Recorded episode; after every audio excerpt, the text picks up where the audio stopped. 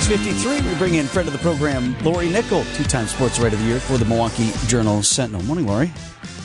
Good morning. So, Brandon's had it in sports. We've been talking about it since yesterday afternoon. Head coach of the Green Bay Packers, Matt LaFleur, is a loyal person. And loyalty, I generally believe, is a great trait in human beings. But one can be loyal to a fault. Are we at that point as he is sticking with his guy on defense, Joe Barry? That that to me is the question right now of the entire season because Joe Barry was on the hot seat even a year ago.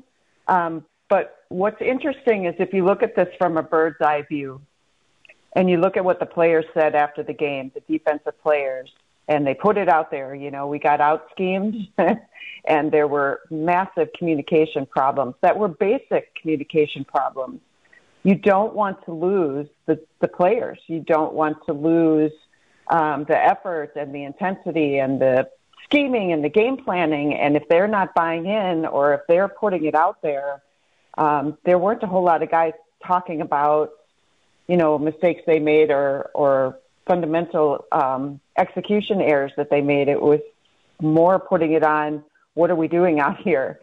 And there's also the question, of course, of who would Matt LaFleur promote if he did fire Joe Barry in season.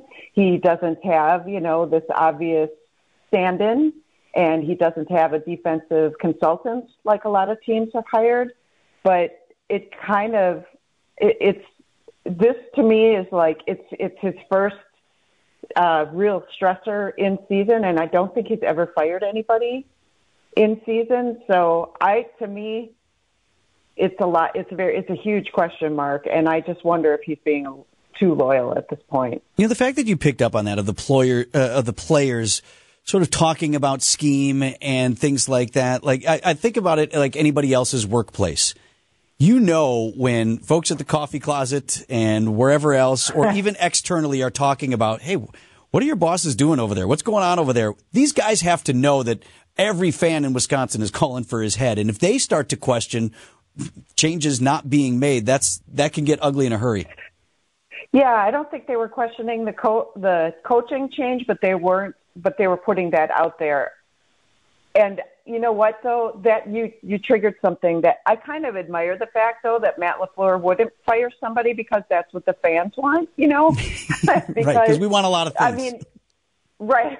yes, you do and that should never happen. That's a very like that's what an older coach like you know Gregg Popovich in the NBA would be like. I'm going to do whatever I want to do. I don't care.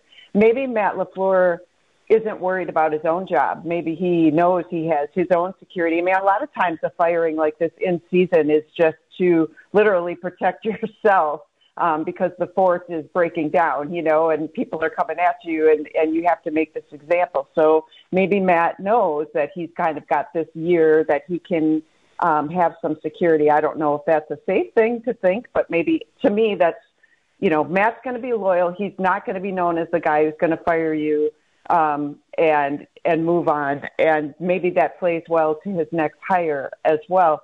But you know, it's a it's interesting. I think it's very tough to make that decision to look at somebody and say, you know, you're the reason that we're not making the playoffs this year. But he's got to do it. I mean, I, nobody can see how Joe Barry can survive this. And to me, it's like, just do it now because you still have to keep the attention of those players. You have to have the respect of those players, and whether you groom somebody else or bring them along. I don't understand why the decision, you know, wasn't made as cruel and heartless as it is. This is a business. You know that these things happen. Hey, I wanted to ask you about a piece that you've been working on. A sophomore running back for Marquette University, Tommy Novotny, has a really interesting family story that, that you've been working to highlight. Yeah, thank you for that opportunity. Marquette um, High School won the state championship, and their star running back is a 16 year old sophomore with uh, 10 siblings who are adopted. And um, at least two dozen foster siblings, probably more. And what's really cool about his story is when he was born, um, he kind of fell through the system, uh, the child welfare system. He five weeks he didn't have a home. He was really sick. He had breathing problems that needed breathing treatments throughout his young life, asthma. They were worried about lung issues.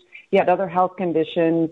And even when they fixed the hernia of his, they sewed his intestines together. So here he was, this young child for like 12 years who had intestines that weren't working. And now he's this phenomenal, incredible five foot nine running back and a great basketball player too. And the reason is, is his mom, Ann Novotny, um, is they call her Saint Anne at Marquette High School, and it's just a really, really cool story of what she's done. The selflessness, um, the ability to take in a lot of kids. She's a, a social worker, so that's not a surprise. Um, many of her kids are special needs. Her five-year-old son has cerebral palsy. Uh, he goes with her everywhere. Um, she's 57 years old, a bundle of energy, and I. The reason I wanted to do this story this particular week is that just it's all, you know, you give kids a, a loving, stable environment at home, and look at what they can overcome. And you know, the Tommy Novotny story. It's going to be long, but if you're willing to read it, I appreciate it because he's such a humble kid and he's worked so hard. Um, he changes his brother's feeding tube. He takes after his sister, you know, um, takes care of his, his severely autism 22 year old sister. He's a really incredible kid.